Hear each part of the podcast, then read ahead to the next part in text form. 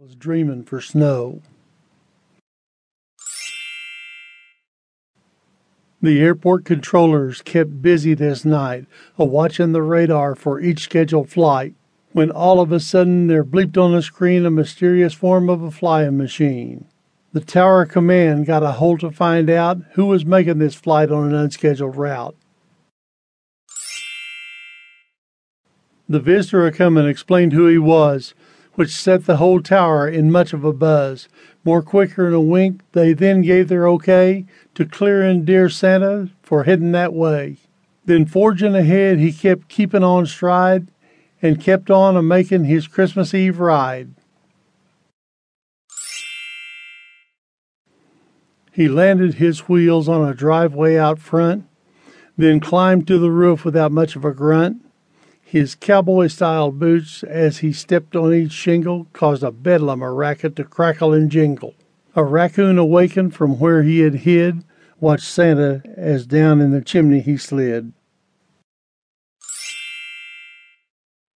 Santa figured real quick that this was a mistake. His pants got real hot. Them red coals wasn't fake. Without blinking an eye, Santa jumped to the floor to cool himself down before he burnt any more. When Dad come to look for the ruckus in place, his eyes almost popped nearly out of his face.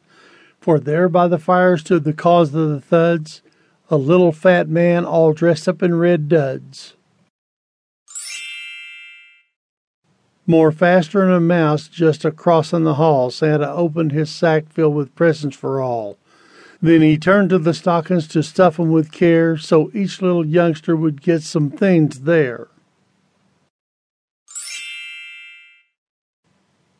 The tree in the room was a sight to his eyes. It reached plumb to the ceiling, so great was its size. All carefully trimmed from its foot to its head, one half was in orange, the other in red. More presents he placed right there under the tree for Mama and Dad and the whole family. He was looking near froze to just more than a mite, and his backside was drafty from fires on this night. Being out in this gale, mighty much it could cause to dash jolly spirits of old Santa Claus. Santa started to go when Dad made a request that he set for a spell just to thaw and to rest. A whiff of food cooking reached them by the tree, so they followed the smells to the kitchen to see. In the kitchen and fixing the spread for next day, Mama listened to tunes from the local DJ. Along with the carols was snuck in some bars of hit songs that was sang by the state's native stars. Conway and Toby and Carrie and Reba, Garth and then Woody and Vince and Anita. So she worked as she listened to tunes that was played and kept on with her fixin' to get dinner made. She invited dear Santa to sit for a bite of her tasty home cooking for Christmas delight. When the cornbread was baked, Mama buttered a square, filled his plate with her cooking she'd worked to prepare.